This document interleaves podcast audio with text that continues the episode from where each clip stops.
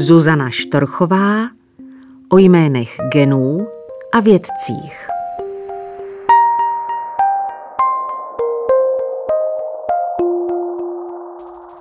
Příslušníci různých sekt či tajných společností se často pokoušejí o zavedení tajného jazyka. Jedna z takových sekt se svou snahou pokročila daleko, natolik daleko, že si už ani její příslušníci v podstatě nerozumějí.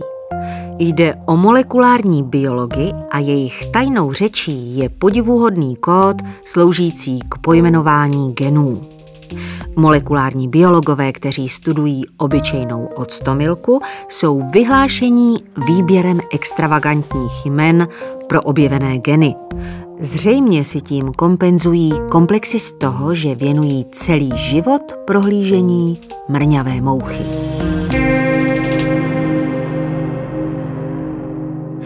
A tak mají octomilky geny Kleopatra, Tudor, Ken and Barbie, coitus interruptus nebo agnostik. Samozřejmě všechny názvy jsou perfektně logické. Například octomilka s mutací v genu Tudor je sterilní. A jak známo, královský rod Tudorovců zmizel z historie, protože se nerozmnožoval. Mutant Ken and Barbie zase zcela postrádá vnější genitálie, tak jako stejnojmené nebohé panenky. Vědci, kteří si vybrali za objekt svých studií myš, jsou naopak přísně jednoznační. Geny pojmenovávají zásadně podle jejich funkcí a nikoliv podle fantaskních podobností mutantů s pohádkovými či reálnými postavami a událostmi.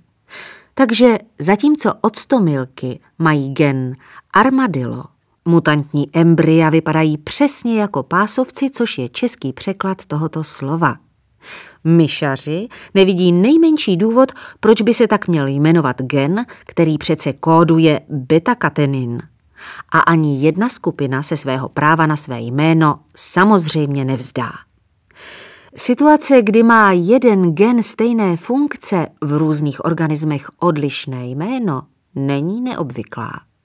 Rekordmanem v této kategorii je gen SEL, kódující protein selektin, pro nějž existuje 15 alternativních označení. Často se ale setkáme i s opakem. Fantazie vědců není nekonečná, což mnozí z nich neradi slyší, a tak se běžně stává, že zcela odlišné geny z úplně odlišných organismů dostanou stejné jméno. Naprostým vítězem v této kategorii je na první pohled neškodné MT1, které k dnešnímu dni označuje 11 odlišných genů. Příčina třetí kategorie zmatenosti ve jménech genů je zatím neznámá, podle mého názoru však způsobuje chaos největší. Jde o situaci, kdy se příbuzné geny z různých organismů jmenují podobně, dokonce velmi podobně, ale nikoli stejně. Krásným příkladem je situace, kdy se lidská varianta kvasinkového genu PMS1 jmenuje PMS2, zatímco, zřejmě, aby se to nepletlo, lidský PMS1 odpovídá kvasinkovému genu jakému? Ano, Uhádli jste, je to PMS2.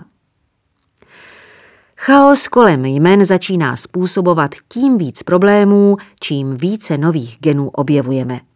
Často z různých stran slyšíme, jak podobné či dokonce shodné jsou genetické informace různých organismů. Jak to má ale člověk poznat, když se i velice příbuzné geny jmenují jinak? Navíc se žádná skupina vědců nechce vzdát svého práva pojmenovávat si geny po svém, což se konec konců dá chápat.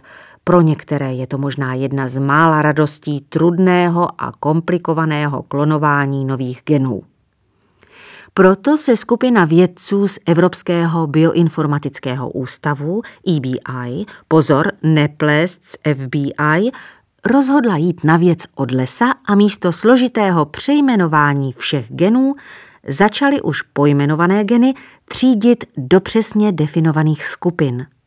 Celá tahle legrace se jmenuje Gene Ontology a umožní vám najít geny nikoliv podle jmen, ale podle funkcí definovaných na různých úrovních hierarchie vlastnosti genu, od skupiny geny potřebné k buněčnému dělení po geny potřebné pro vyhledávání homologie při homologní rekombinaci. A tak si i nadále mohou vědci pojmenovávat geny, jak chtějí.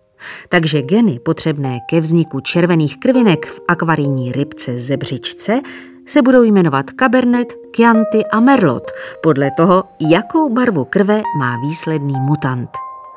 Transpozon, který většinu času nic v genomu nedělá a pak se z ničeho nic vzbudí a začne se rozšiřovat genomem, se i nadále smí jmenovat šípková růženka. A proč se gen hip-hop jmenuje zrovna takhle, to už si za domácí úkol najděte sami.